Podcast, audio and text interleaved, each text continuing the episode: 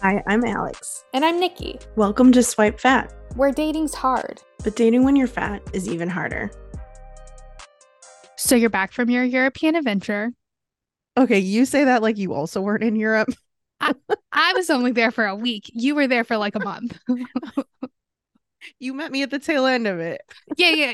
I was there for a week. You were there for a month.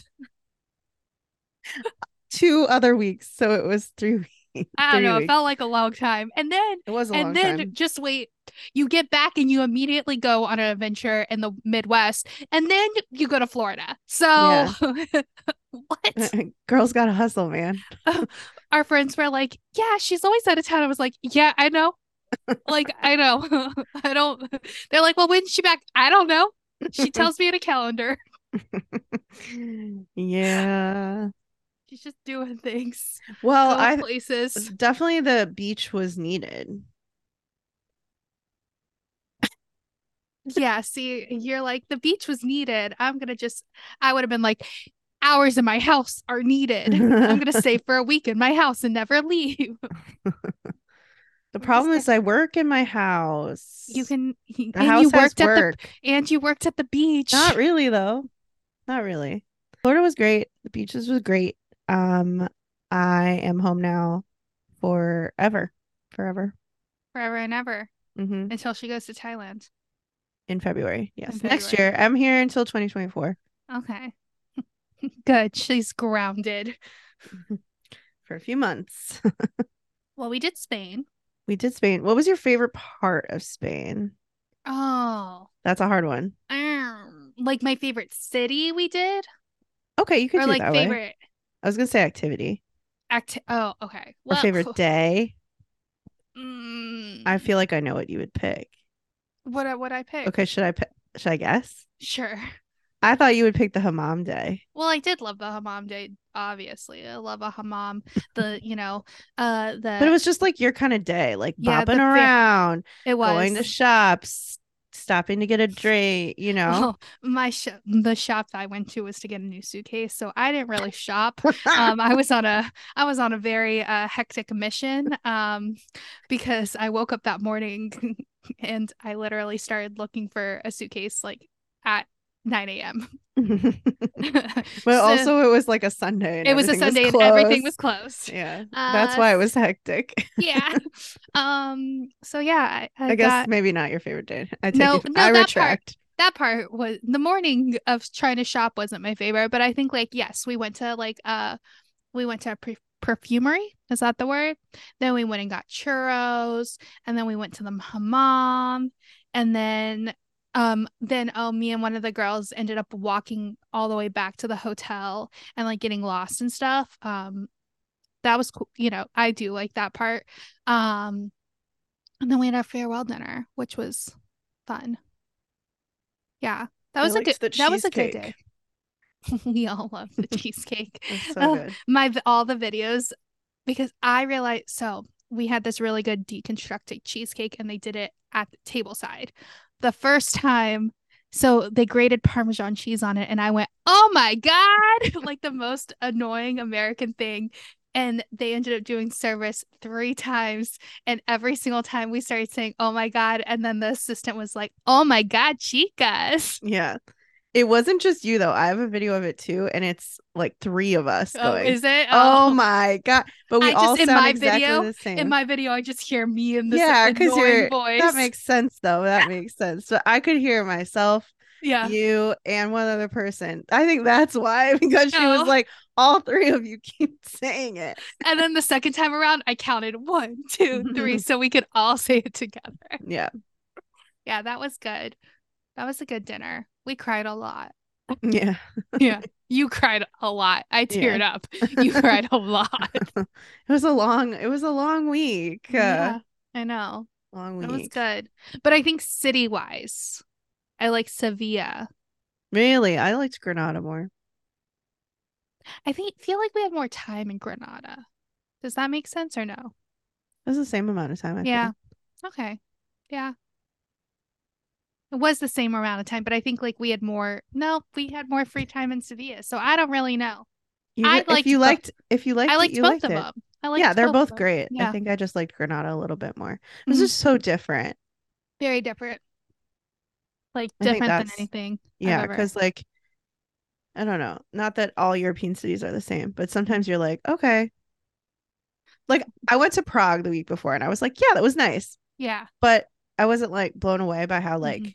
Unique or different it was. Mhm. And I felt like blown away by Granada and how different and unique it was. Yeah. My um one of my bosses what told me he was looking at moving, getting a house over there.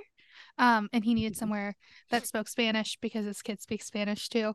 And um we're near mountains. And he was like, So like, did you see the skiing? I was like, no, I didn't see the skiing. Sorry, I can't like report at all. I saw some cute mean, shops and I ate some it was- food. 90 s- degrees. And I saw the Alhambra. like Yeah. I- I'm assuming I saw the two mountains. You're like, uh, it was also I could it was so hot. It was yeah. so hot. Mhm. You're eh, like it's beginning of October. We're everything in Chicago looks like s- I mean it was hot here too, you It said. like they had the last hot day like while we were there. it was like almost 100 degrees. hmm So hot. It was. I don't think we were prepared for that. Yeah. Mentally. Mentally is what I mean. yeah. And anyway, it was great. But I think we're gonna go more in depth, right? Um on on the Patreon this month. Yeah. Yeah. Let's have a little chat about all of it. Yeah, little Little gossips, little moments. little gossips. There, well, there's one um, gossip that we need to talk to Oh my talk god. Talk about on our way on our walk down in Granada. What happened to you and I that none of the girls know Oh, about? I yeah, think we need to talk about that. Okay. Yeah. All right. That is gossip. It is gossip because none of them know. oh man. Okay. yeah. Well, we're moving on to a different, a completely different topic. You, like you said earlier, you're like, we're going in with a bang because we haven't done the podcast in a while. Yeah. But we are. like a month. Mm-hmm. Um, we're back. we're back and we have a guest on today um who is going to be talking to us about relationships and sex it is catherine drysdale she is a sex and relationship coach and we're going to talk about body confidence sex tips all the things So let's talk about sex, baby. Mm, mm, mm, I don't want to talk about you and me, but let's talk about sex. you don't want to talk about your own sex life I don't. I don't have one, so we can't talk about my sex life. But maybe we'll get into that, to that too. Who knows? is that a vulva behind you Yeah, of course it is. Me is that a pink avocado behind you? is you? that what you thought I was like, I don't know. It's something. yeah, it's a vulva. It's a little vulva I love- squishy. I love her. She's so cute. That's so funny.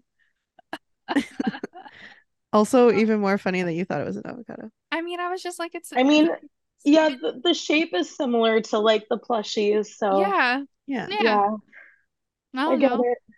Apparently, my brain's not as evolved. Okay. It's fine. We're not My- we're not used to seeing vulvas in many In places. squishy so form, Matt. That's yeah. true. Yeah, Yeah. Well, that's this is- fair. This is the way that I'm able to educate like online and like on TikTok especially. So like Oh, I can't use like actually anatomically connect correct models. Yeah. because otherwise it will get flagged by the platform. So like when it looks like cartoon form, then I can. Or I This can is like- use like diagrams with green screen, but I Mhm. can't use like actual because I have a 3D printed vulva with a Mm. clit and I can't use that on TikTok either. Well, thank you so much for being here. Thank you Um, for having me. we're super excited. Um, I would love for everyone to get like a brief rundown of how you got to this place. Like, how did you get to be a relationship and sex coach? Yeah, I mean, I think like a lot of people in the sex space, it's like you have to have a lot of enthusiasm for it. So like I like sex. That's number one. Um, but like in all honesty, like I was someone who was very like explorative from a young age. I started having sex at 14 and like I didn't really have a lot of people to talk to about it. Like I was the one who was probably the most risky, probably the one like having sex with the most people, experimenting, like pushing the boundaries, but like I didn't really feel like I had a community around it. And I grew up in a very like sex negative household and mm. I even went to boarding school and the whole school found out like four hours after I had sex for the first time. And so there was a lot of shame and trauma oh with oh that. Gosh, yeah. And forced to be on birth control and had to talk to the school priest. And because there was so much like traumatic like conditioning around like sex that it was such a bad thing, like the further I went through my life and my career, I realized that like we really need more like sex positive places and we need a lot more education that's centered around like pleasure, but also like the whole like aspect of sexuality and relationships. Like a lot of us don't have healthy modeling when it comes to relationships. I know I'm a child of divorce. My parents' divorce was awful.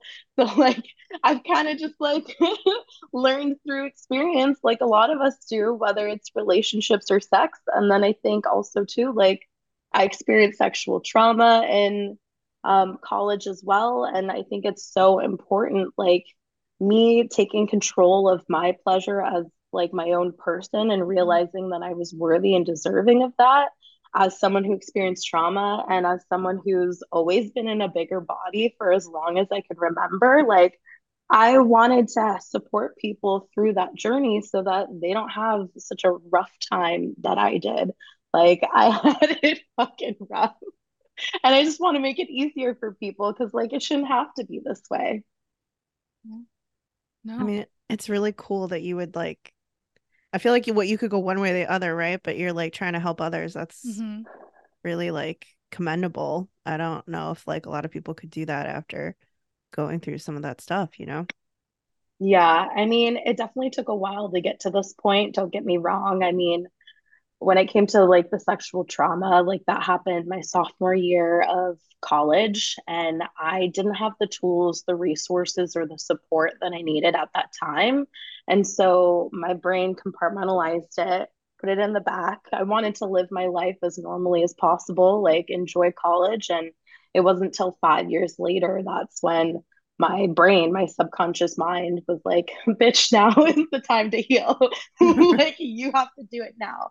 And even through that, like, that was probably, when was that? Like 2017, 2018. And then I didn't start fully focusing on sex and relationships until like the last like two, three years of my career. Um, I was more focusing on like life coaching and helping people with like mindset and mental health because I still had my own healing that I had to get mm-hmm. through before I was ready to support and like help other people with that too.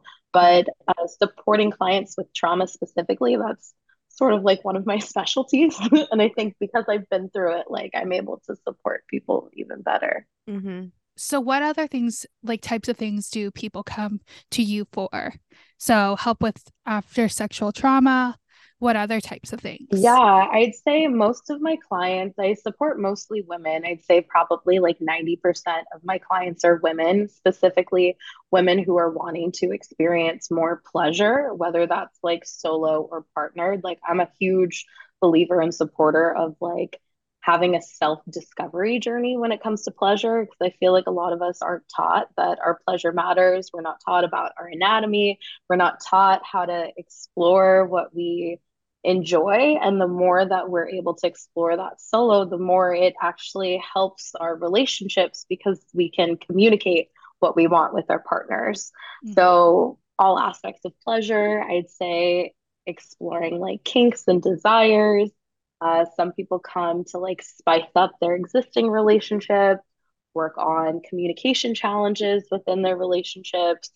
Some are going through breakups, divorce, all sorts of stuff. So it really just kind of varies. The full gamut. Yeah. so would you say you have like a specialty and that in that you like to talk mostly about pleasure? Like figuring out like what gives you pleasure and like how to experience that more? A hundred percent. Yeah. I would say that's at least what's mo- the most enjoyable to me is pleasure, you know? And Yeah. I mean, even even in the world, like pleasure is like enjoyment, right? But I think there's a common misconception too that pleasure has to be just sexual and it doesn't have Mm. to be. And like with the more that we experience pleasure, the more it actually helps us with confidence too, and feeling more confident, whether that's like in your relationship, in your job, like going out on dates, like, you know, the more pleasure that we allow ourselves to experience ourselves, like the more we radiate that confidence and that energy, and then people are just like drawn to us. Yeah, I think I definitely think that's true because I feel like once you know more about what you like specifically in the bedroom, you feel more confident going in to any type of, well, I guess not any, but most sexual experiences. Like you can feel like with yourself or with a partner, I feel like you're, I don't know, at least for me, because I definitely was not uh, I wouldn't say sexually confident, you know, for a good chunk of my life, you know. So like now that I feel like I know what I actually like, I feel like way more confident. Yeah, in tune. I like that, Nikki. Thank you. Well, I was thinking about it where she was saying like if you pleasure yourself, then like you have more confidence in the world and things. And this is a little TMI, but when I'm not feeling confident about myself, I don't do that. And I d- it's Mm. like a like when I'm having bad times in my life, I just don't pleasure myself at all. interesting. Yeah, I think there's some sort of like psychology component to that. Like, Mhm. if we're not feeling good, especially if we're feeling low, maybe experiencing anxiety, depression. I know, like, with seasonal stuff Yeah. too, we're getting into fall and winter, less sun.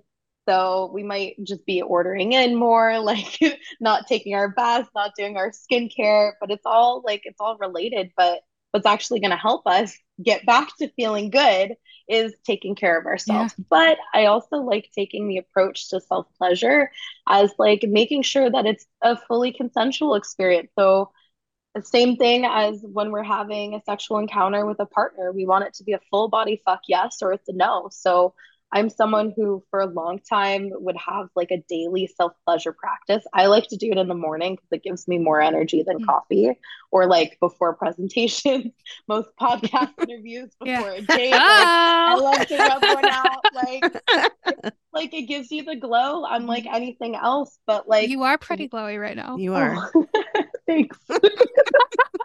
I use my Le Wand.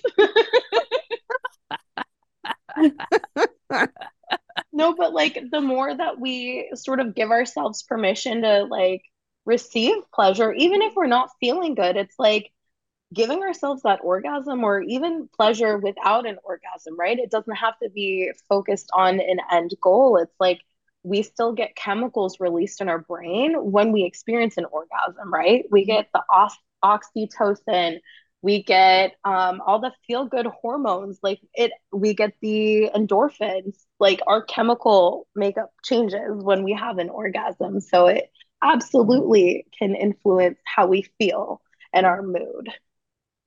Yeah, I feel like I'm the opposite. That if I'm in a bad mood, I like to. Really? Yeah, because it makes or if I'm sick, it makes me feel better.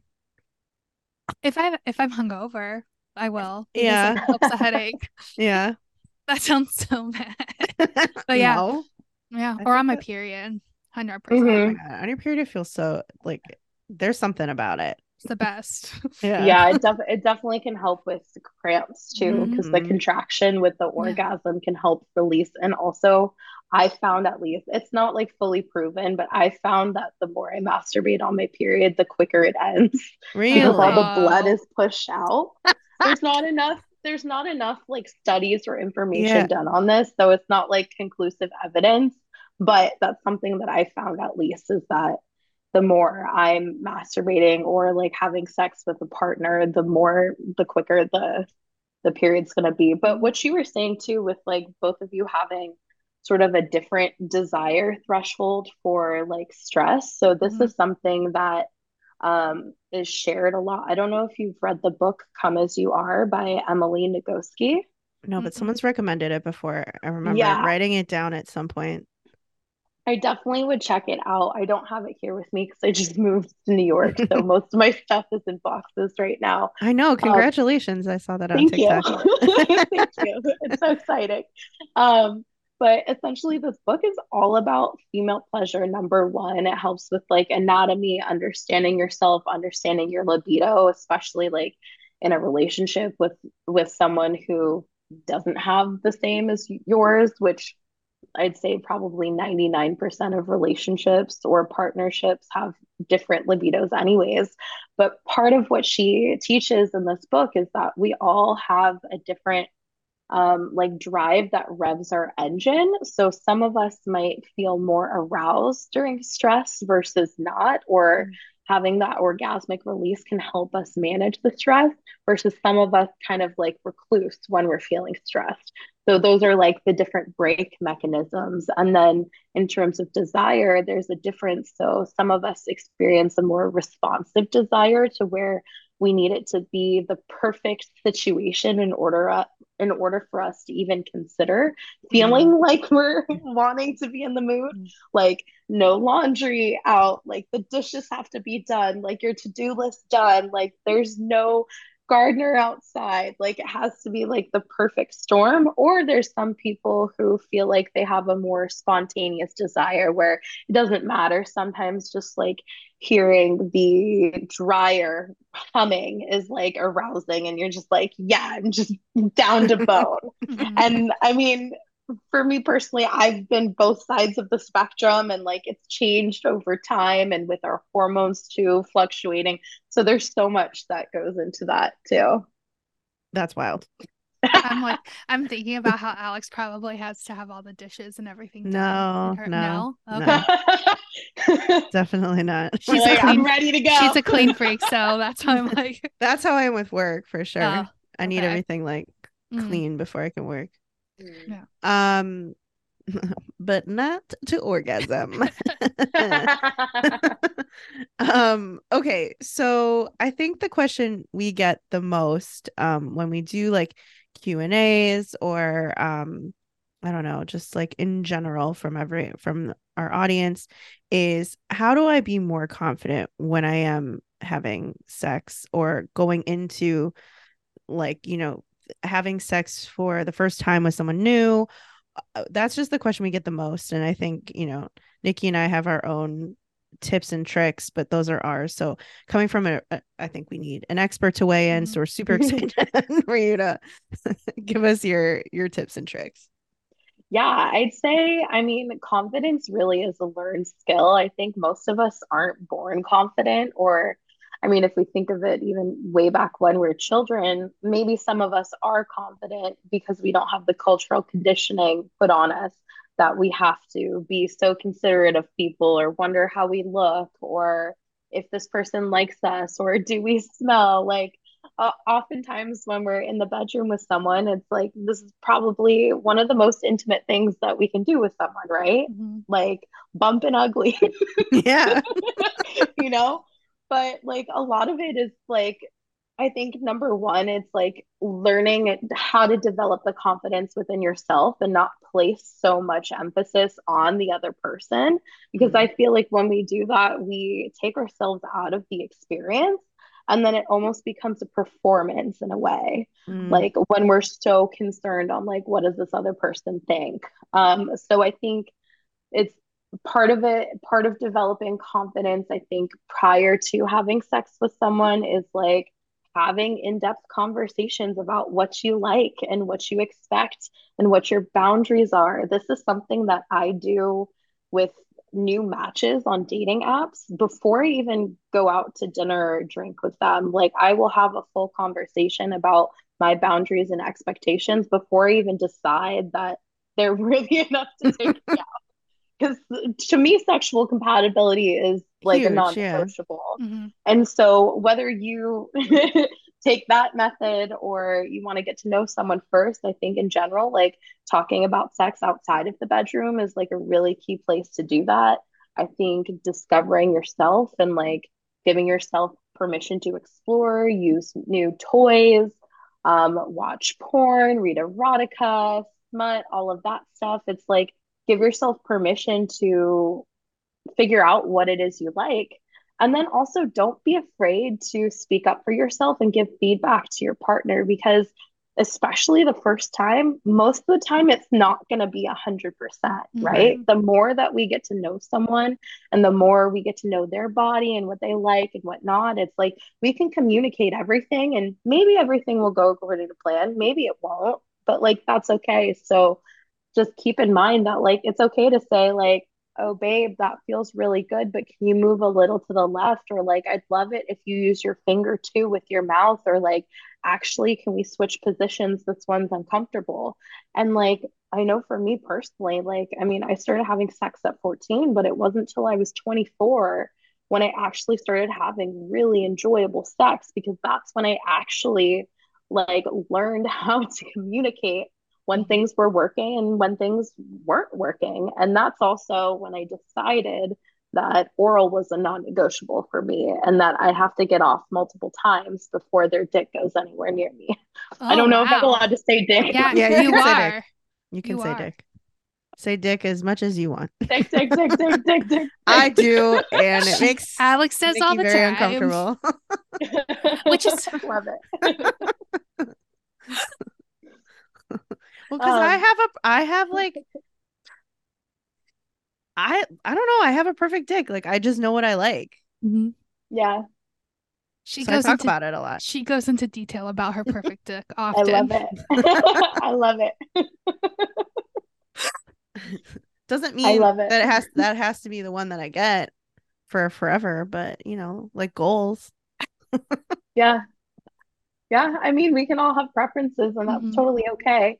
And I think it's also, I mean, that goes into like, it's okay for us to communicate our preferences to our partners. And I think also another thing, like coming back to the confidence too, like I know something that I experienced a lot of shame of, like at the beginning of my sexual journey was around like a pubic hair. And mm-hmm. for the longest time, like I would not have anyone near me unless I was like fully shaved and groomed. And then the last like three years, I started rocking a full 70s bush and I've never felt more confident with myself. And what's funny is like I've gotten only positive feedback from that. Like a lot of people are into it. And it just goes to show that sometimes our biggest insecurities are actually projections on what we think we should be doing, whether yeah. it's, you know, what we're seeing in porn or in the media or, you know, the conditioning that we're getting from magazines or influencers or whatever, you know, like everyone's telling us all these different ways of like what we should be doing when in reality, what's going to build that confidence is like taking a moment to like ask yourself, like, what do I want right mm. now? And following that, like, unapologetically. Like that's really what's going to build the confidence is not trying to be someone else. Right. And honestly, like every person I've ever been with hasn't given two shits about like what I was insecure about. Mm-hmm. No, most most of them don't care. And I mean, like I have stretch marks, like I have nipple hair, like I'm a hairy girl. Like most of the time, I don't shave.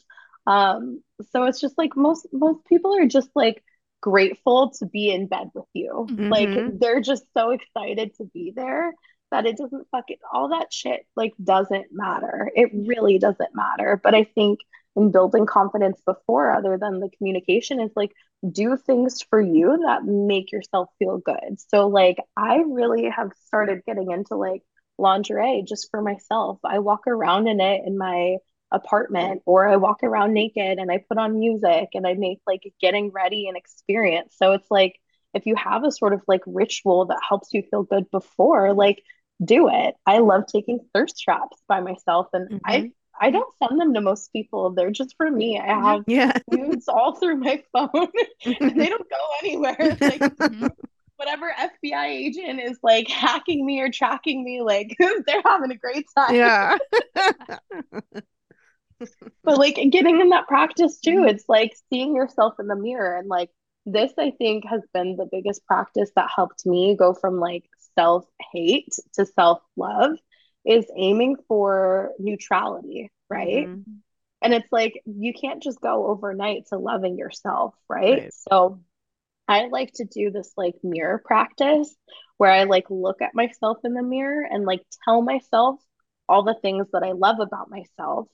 Or it could even be like looking at the things that you feel insecure about and then sharing ways that actually, like, that's a good thing. So, like, for me, a big insecurity I had a lot of time was like my calves. My calves are massive. I could never fit into the boots in like middle school that all the girls, all the popular girls would wear. And it made me feel so insecure and how I would talk to myself in the mirror is like, actually, these are sexy, strong calves, and they're like built with muscle, and it allows me to do my spin classes and allows me to walk. And like, oh, people are envious of these calves, like they're fucking sexy. Like, I don't need boots. Like, yeah, fuck boots. you know so just like gas yourself up and like you'll you'll start to believe it and you might start crying at the beginning and that's totally fine and beautiful but i think we often don't give ourselves enough like time and permission to like actually be with ourselves and like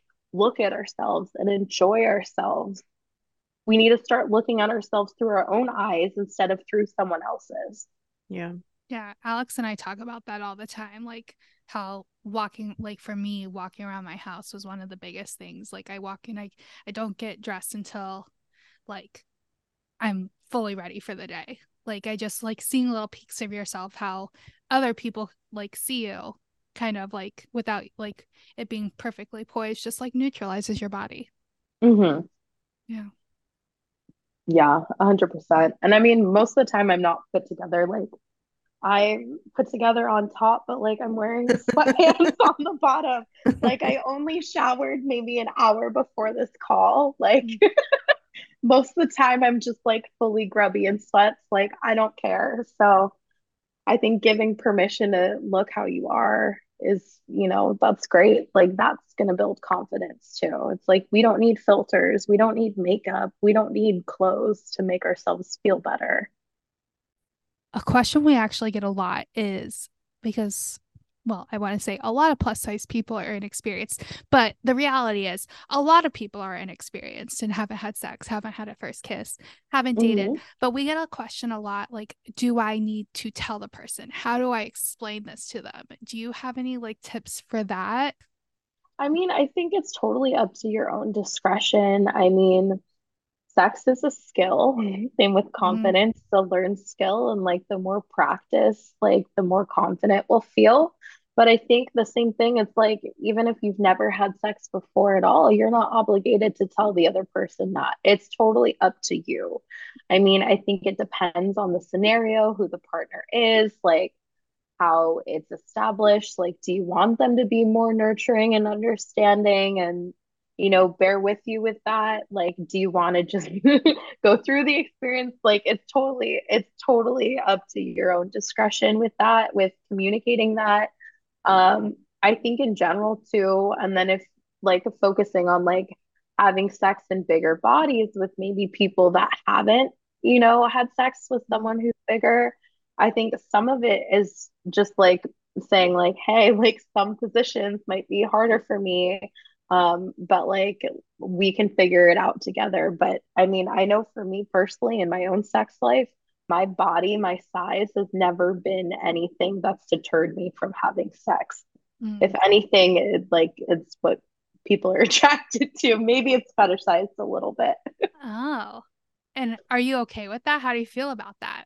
Um, I feel mixed. Like even sometimes when I'm walking around, like I like the attention that I get but also sometimes I'm just like I just want to be in my body and just enjoy myself. So, I mean, I I don't like it when people tell me that like they only like thick women and I'm mm-hmm. like, okay, you're definitely fetishizing me in that case or when people say like I normally date skinny girls but you're just so hot like that really like I want to punch them in the fucking face I'm yeah. like I wish you kept that to yourself like I'm not your experience experiment mm-hmm. and like I know I'm not alone in feeling that too I know it's like really tough being in a bigger body and experiencing that with dating mm-hmm. but I know like I'm not someone who shares in my profile like I'm a thick woman like they can see from my photos you know mm-hmm. right um, I'd say the biggest challenge that I've had with dating um, the last few years has been with uh, my herpes status and disclosing that mm. before I meet up with people. But that really hasn't been that much of a challenge Um, because um, I just put it in my dating profile. Oh, oh okay. oh, just like right out there. Mm-hmm. Okay. And since doing that, it actually makes it a lot better because yeah. people self select and mm-hmm. right. no one matches with me unless they're cool with it. Yeah. Right. And most people are like, yeah, I don't care. Sit on my face anyways. like, great. Yeah. How's next Tuesday? Amazing. That's smart though. Yeah. I mean, because then you don't have to have the whole conversation. Yeah, and I, I mean, mean, I still you have I, a conversation. I, I just do. mean you don't have to be like, okay, hey, before we go further, you know, like let's yeah. And I know like everyone with disclosure of really anything, it doesn't have to be herpes, it can be anything. I mean, everyone can go about it a different way. Like, I have friends and other creators in the space who like to have that conversation in the DMs before matching, or some people like to do it like on the date in person. Me personally, like, I'm a busy girl. Like, I don't want to waste my time. So, like, if you're not okay with something that I can't control, like, I'm not going to bother going out with you, period. Um, but I think also, too, it's like some of that's like the education piece. Like 70% of the population has oral herpes, anyways. So, like, right. the worst part about it is the stigma not actually having it. Like, mm-hmm. I haven't had an outbreak in a year mm-hmm. and I mm-hmm. take Valtrex every day. So, right.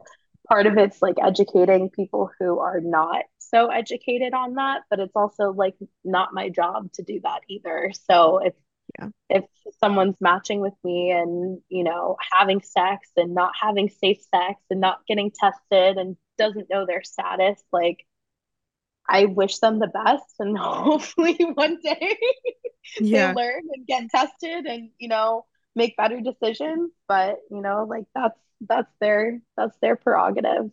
Um, yeah, sex in a bigger body. I mean, in terms of disclosure and all of that, I mean, it just comes down to having a conversation like person to person, and you can roll this into your conversation before meeting up or once you're already established. I mean, I'm sure if this person's going out with you or wanting to have sex with you, like they know what you look like and they're attracted to it. Like if right. sex is on the table, they're down. Mm-hmm. So I think right. if we take some of the pressure off that way, it's like it's not will this person like me? It's like they already like you. They're already attracted to you. They already want to bone you. so like stop putting the pressure on like that aspect. And I think just communicating more like, hey, like I know that, you know, maybe I get tired on top or certain positions don't work for me. Like in terms of positions that I feel like are very helpful in bigger bodies, I like using anything where you're able to sort of like brace yourself and use like gravity to your advantage. So I personally do like being on top, but I don't have the energy or patience to do it for long periods of time. And I will only do it either on a bed or on a couch and preferably, I like to do it on a couch where my partner is like sitting with their back against the couch yeah. and you're straddling on top of them. But then you're able to hold on to the couch or hold mm-hmm. onto the wall or their shoulders. Mm-hmm. And then that way it's a lot easier on your knees. 100%. And then I think the biggest. or a chair or a chair. If you're yeah. tall, if you're tall, I'm not tall, but um, you can have your well, I do the couch thing, but I know some people do the having a chair. you can have your feet on the ground. That helps. Yeah. Yeah. I chair, be careful though. Like definitely not a rolling chair. Yeah. like I would say couch couch is probably the safest. Mm-hmm. Um, or like, you know, your partner could be sitting like sitting on the floor and you on top of them that mm-hmm. way, or like leaning against the wall. Like if you have something that is like you're able to brace to, like that makes it easier. And then I think also too with being on top, I think part of like mainstream porn tells us that we need to be fucking acrobats and like that's not true. I think with being on top too, like what actually feels the best is if you're doing the grinding motions going around instead Mhm. of up and down. Like that's going to be a lot easier on your knees, on your hips. You're going to be able to go for longer. It's a different sensation than um, if you're having sex with someone that has a penis, like, and they're just jackhammering in you. It's a completely different sensation. And when you're on top, that gives you better ability to come because it hits your G spot better. Mhm. And it leaves hands free potentially for your partner or for you to touch to rub your clit or use a toy or whatnot if you need um, multiple stimulus to have an orgasm. So it really puts you in the best position for that. It does. Your Sorry, face. I miss sex. It does. Um, uh what okay so on top do you have any other like go-to positions because like i know I I can barely do doggy like unless the Mhm. person's well endowed my butt is just too big for the average man Yeah, I'd say um in terms of other positions like doggy, like again, most of these positions you can modify to make them work. Um like instead of doing doggy specifically like both of you on your knees, like you could be fully down or use pillows to prop up, if Mhm. that makes sense. Like prop up your hips so that it's a different angle, if that makes sense. And have it be against the bed where your hips are almost off it. Mm, Um, does that make sense? it does Okay. Yeah.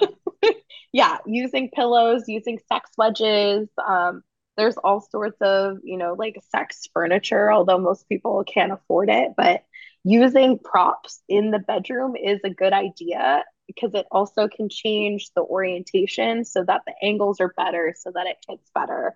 Um, with doggy, also a modified doggy, I'm trying to like visualize in my brain.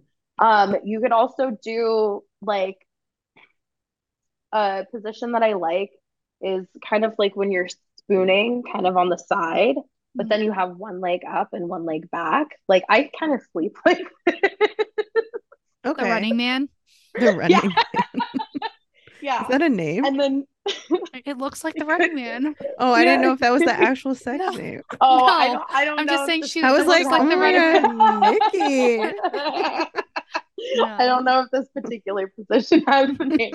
Um, but yeah, if you go from like kind of like spooning, but um your like chest is like down more down on the bed, that can also put in the angle, but like differently, but using gravity with you so that the force of your partner is hitting in that angle differently.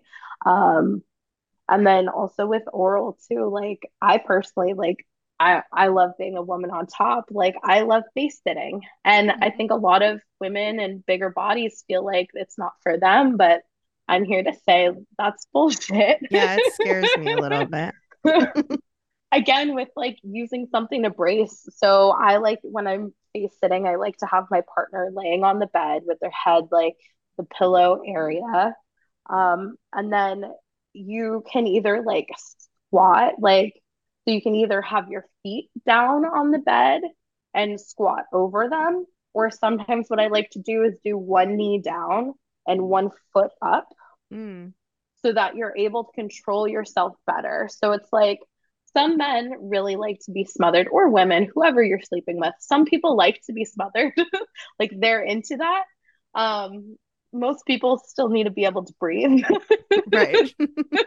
So I like doing like the one leg down, the one leg up, so that I'm able to hold on like the headboard or the wall and like control myself a little bit better. That tends to work the best, um, at least from what I've done. But yeah, just don't be afraid.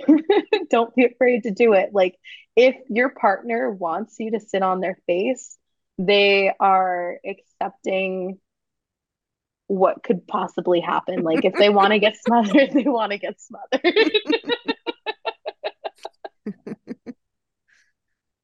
I mean, fair. Yeah. I've been asked, it's been asked of me. I did it. I enjoyed it. He didn't die. He didn't know. Yeah. Oh, no, yeah. but on the other, I've had a guy go down on me and like I squeezed my thighs around his face and he like complained that I almost suffocated him. Yeah. Well, I mean, with that too, it's like we don't always have control over our bodies. Like, I know, like, some weird quirks that I have, like when I'm having an orgasm, especially when like um I have a partner inside me, like they're on top, like I sometimes the way that my body contracts, like my body almost like pushes their dick out. And it's like I can't control it. It just like Yeah. happens and they just like they're like, what the fuck? I'm like, this is what my orgasm does. Like, I don't know what to tell you. Like, Yeah. I'm sorry. Like it happens. You're. Like, welcome. let's just keep going. Like, no, you did a good job. High five. Let's keep going. Get back in there, bud. Get back in there. Yeah. Um, and I think also with like modified positions too, that can help is like use like non-traditional places to have sex. Like I really like leaning against a countertop. Like that's a great way to do doggy that's assisted that might feel more comfortable is like whether it's your kitchen counter, bathroom counter, or you know, standing or kneeling on a chair and having your partner go from behind you, or you know, with oral if you're on your back laying on the kitchen counter, that's a much different height. So that might feel good too. They can see everything with the great lighting in the kitchen. yeah, lovely. All the Lovely. fluorescent lights. Or you can turn off the lights too. So, like now I'm now I'm glad that I have uh, a dimmer. Well, I'm just thinking I don't have a countertop for that in my kitchen. That's true. Uh, I got that small, you know, that small kitchen. It's uh, fine. yeah. Well, again, like I I like having I think it's great to have sex in like non-traditional places and I feel like also like the older we get, the more often we just like automatically gravitate towards the bed, which like, Yeah. you know, makes sense. It's like comfortable, it's the place, but I think a lot of people too like are lacking a lot like of that novelty. too comfortable. And I think Yeah. that's and it makes it really hard to like get like a grip hmm going for the legs or whatever. Unless I'm like not doing any of the work. I feel like I have to be not on a bed. Yeah. Yeah. I mean, couch might be better than Couch, yeah. or I'm yeah. ha- that's where I'm having sex the most for sure is these. Yeah. And I think it's just everyone's different and everyone's places are different and like what's available to us is different. Mhm. So it's just like give yourself permission to explore and like if something's not working, like it's okay to adjust and it's okay to communicate that with your partner if it's not working and adjust. Like at the end of the day, we all just want to have a good time. And so like I hope that your partner cares about your pleasure and wants you to get off too. And if they don't, then that's not something that you that's not someone you should be having sex with anyways. Yeah, very true. I think like like you said, communication is the most important part. A hundred percent.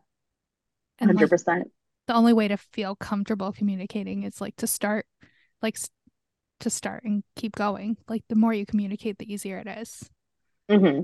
A hundred percent. Yeah, communication is a muscle and it gets easier the more that we do it. And it might be scary and hard to do it at first, you know, especially if it's a newer partner or maybe you have a partner in the past that, you know, didn't respond well to your communication. But the more that we communicate for ourselves, the more we're able to advocate for ourselves, and the more likely we're going to have more enjoyable experiences.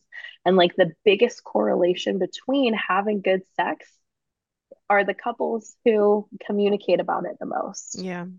and communicate it communicate about it the most like outside of the bedroom so it's like you can have like a debrief during aftercare i know that's not something most of us are taught when it comes to sex that we're able to you know give each other what we need after sex some people might need space or they want cuddling or you want to take a shower together get a snack or have water like that's all part of aftercare. You can also say, like, how was that for you? Is there anything you'd like more of or less of? Mhm. Or next time I'd really like to try this.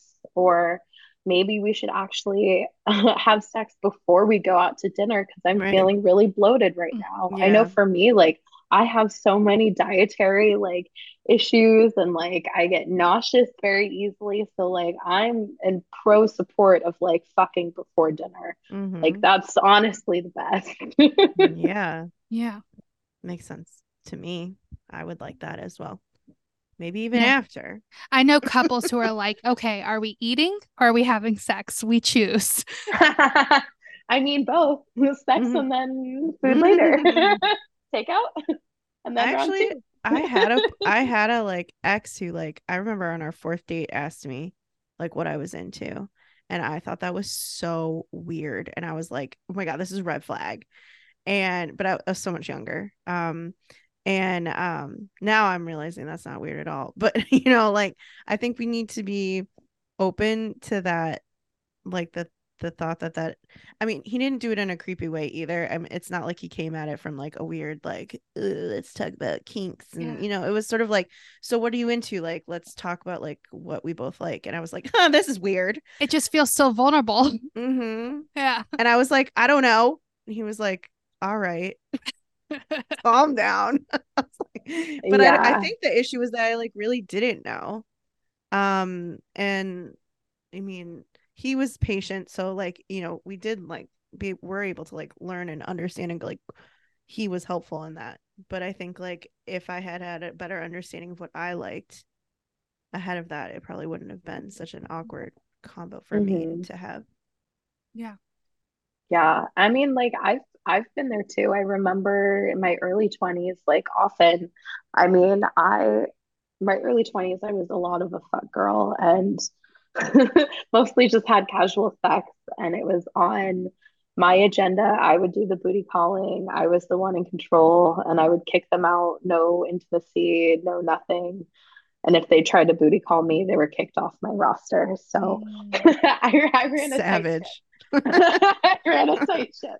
Um, but often with new partners, like they would ask, like, what are you into? And like it took me a while to figure out, like, I mean, I knew what I was into, but for a lot of the time, like I was afraid of communicating what I was into because I was afraid that that would turn them off. Right. And I mean, just the, the day I decided that like oral was a non-negotiable, or I need a lot of communication, or I prefer like longer marathon sessions, or I need you to mentally stimulate me before your dick goes anywhere near me. Me learning how to communicate those boundaries and expectations resulted in me only having good sex. Hmm Before, I was having decent sex, like I was still in control of my sex life, but it was like I was kind of chasing the orgasm just to get off, just to release my stress. hmm I wasn't actually feeling embodied in the experience. And then when I gave myself permission to like know what I want and then communicate it, I only attracted people who were into that. And if they weren't into that, then I just removed them and then went on to the next person. So I think like having those conversations earlier on, like the better. But uh, man, I remember at the very beginning, I was so afraid. I was so afraid to say what I wanted. Yeah, and I think like as women, we are very much trained to be like, oh, the, the pleasure is for the man. Um, I- I mean, I know that that's how I felt like growing up, that it wasn't like we never really talked about what it was like for a woman. So it's sort of like, okay, what do you like? Because I'm here to like please you, which isn't what this is about. Um, so Mm-mm. I'm glad things have changed where we're talking about this more. Um, because I was just like, yeah, whatever you're into, I'm into, you know, which isn't true. Yeah. Yeah. Which, like, it's so fucked up that that's like how we're taught about sex. I mean, if we were lucky enough to have sex ed at all, like, it's pretty a pretty heterocentric view of like penetration only, and it's Mhm. finished when the man comes, and like Mhm. that's it. When in reality, it's like we're not taught about like the clitoris and that its only function is pleasure, period, and that um, only 18% of women can experience an orgasm through penetration alone. Right. Like, what? But Yeah. like, mainstream porn and all of the conditioning that we've seen and like you know movies like all those romantic movies where everyone comes at the same time. Like it Mhm. doesn't always happen that way. Like i feel like very rarely it happens that way. Yeah. and it misses the point where sex is like awkward and uncomfortable and like you know you fart you queef you laugh like you burp like bodily functions happen. But a lot of the times what's out of the equation is like our pleasure and i think with foreplay too it's like foreplay isn't a non-negotiable foreplay is a requirement because Yeah. your body needs to be lubricated enough and like warmed up enough even to receive anything inside of it Mhm. like the the vagina's like resting state is only about three inches long and if you think about it if you're just ramming something into that when it's not aroused at all like that makes for pretty like painful time and I think even the conditioning, like what we're taught as women, that like sex should be painful the first time we have it, like, no, it shouldn't.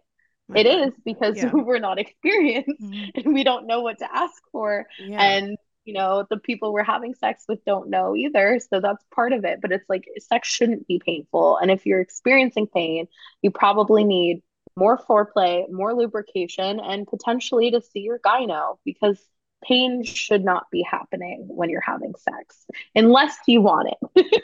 unless Right, yes. Have you Oh, seen the, yeah. the Jared Freid clip? Um, it's also in a special on Netflix, but it's like he has women say what you what's your biggest ick, and her Mm. this woman was like, when they ask, "Are you wet yet?" and then it's him and another guy on the stage, and the other guy's like face and was like, "Wait, what?" like Jared's like, "We should know. we should know. We yeah. shouldn't have to ask." Should That know. Yeah. was so funny. yeah. It's hilarious. No, I haven't seen that, but that's so funny. But I think that also goes to show too, it's like a lot of us like do like the vagina is naturally lubricating. So oftentimes when we're aroused, it does lubricate, but also there's nothing wrong with needing lube. I love lube. I have probably 20 different brands of lube that I use. I love it. I think it's great. And also, like, sometimes our body lubricates when we're not aroused, and like, that's okay too. So, being wet doesn't necessarily that like that's not the full indication that you're like, ready to have sex. Right. Right. Yeah. Yeah, our body and our brain doesn't always line up you know. correctly. Mhm. We learned so much, I feel like, and I hope somebody, like everybody who's like nervous or who has reached out to us and was like, how do you, you know, asking us the questions about how do you get more confident in the bedroom? I hope they took something from this. Me too. Yeah. I Well, mean, where honestly, yeah, honestly, just confidence is like just keep building that muscle and like keep thinking of yourself as like the sexiest person in the world. Because if you don't believe it, then other people won't either. And like you should get that validation from yourself, not from everyone else around you. That's true. Yeah. I know it's nice to get the external Yeah. validation. Don't It's- get me I mean, wrong. It's easier said than done, but Yeah. But you know, you know, self-esteem is really important. And I think with confidence, it's like feeling good in your skin and that mm-hmm. just that takes time and practice. And I think doing things that make you feel good, dressing in ways that feel good, and yeah, nurturing yourself, exploring pleasure and knowing that you're at the forefront of your pleasure, like that's so empowering. Well, this is great. Thank you so much for coming on Thank you so and for introducing us to your vulva squishy. yeah. Oh, yeah. I know we gotta say bye to her. Hello. Does she have? Thank you. Do you? ha- Does it have a name? No, I don't have a name Oh for gosh, her. I feel like you should name her. I'll have to think on it. think It's like it. it's like a baby. Like I've had her for two years now. Oh wow. Oh wow. It's a long time. Yeah, I was like, she's She's not a been through a lot of a lot of moves. toddler. She's a toddler. Yeah, Yeah. a lot of moves, a lot of states with me. She's done three cross country moves. Oh wow. Look at her go. Yeah. Yeah. Put in the Gets mileage. around. Yeah, she gets around. It's around. well, thank you so much. Where can people find you if they would like to possibly take one of your courses or follow you on TikTok? or Instagram? Yeah. Um, my handle on, I'm mostly on TikTok, um, but it's the same on TikTok and Instagram. I am at I am Catherine Drysdale. It's C A T H E R I N E D R Y S D A L E. And then my link in bio has all the links on ways to connect with me. Um, I have a course that went a little viral on TikTok about like becoming multi orgasmic. Oh. And I do have a $10 off coupon code for all your listeners. So if you put in Yay. swipe fat, you save $10 on that. And honestly, it's like the greatest tool because it teaches you all about, you know, anatomy and like ways to experience more pleasure. And if you're having challenges with that, it's like how to expand that. And then if you're based in the New York area, I do, I'm doing an in-person no sex sex party uh, that's coming up November 4th. And then I have a free virtual series coming up on the Moan app for November, all about like decentering orgasm from your pleasure experience. So it's going to be like a 30 day edging challenge. Oh wow. So oh, wow. yeah, it's going to be fun. Damn. As much as I love orgasms, it's like it's going to challenge me also Yeah. to like not release in that time. And so the whole point is to decenter the goal or like the end destination, right? A lot of people, women especially, like struggle with experiencing orgasm or can only do it solo or only do it with a partner. And so by not focusing on the orgasm as the destination, you're then able to sort of enjoy the journey. And like if you want to come, great, you know, like that's fine. If you have an orgasm through this process, great too. But I think decentering the orgasm in your sexual experience Mm-hmm. allows us to have more pleasure and be more embodied and more mindful in our experiences. Very cool. Oh, yeah. Make sure you go follow Catherine and take mm-hmm. that course. Yeah. I'll share that the links with you guys. Thank that you so much. Thank you. That was so great. That was awesome. I Yeah. think that's a good way to kick off being back. with an orgasm. Yeah, and I feel like she actually prescribed us all like masturbating. I think that was an unsaid prescription. An unsaid prescription. Yeah. Yeah. She didn't like, you know, Doctor's orders. Doctor's orders. Sex therapist coach orders. Yeah. Yeah. So you're welcome. I mean, a code. That's awesome. The code's cool. Yeah. Thanks. We also have to do some birthday shout outs, Alex. Ooh, okay. October So- birthdays. So if you're part of our Patreon, we do birthday shout outs. So if you're a member on there, make sure you give us your birthday so we can shout you out like we're about to shout out these October birthdays. Happy birthday to Christina, Courtney, and Jordan. We love you guys. Thanks for being a part of our community. Oh, that was extra gushy, but you're welcome. okay. Well, we'll talk to you guys next week. Bye. Follow along with us on Instagram and TikTok at Swipe Bat. and if you're not a part of our private Facebook group, join that too. Just search Swipe Bat Podcast. And if you love us, make sure you subscribe and leave us a review.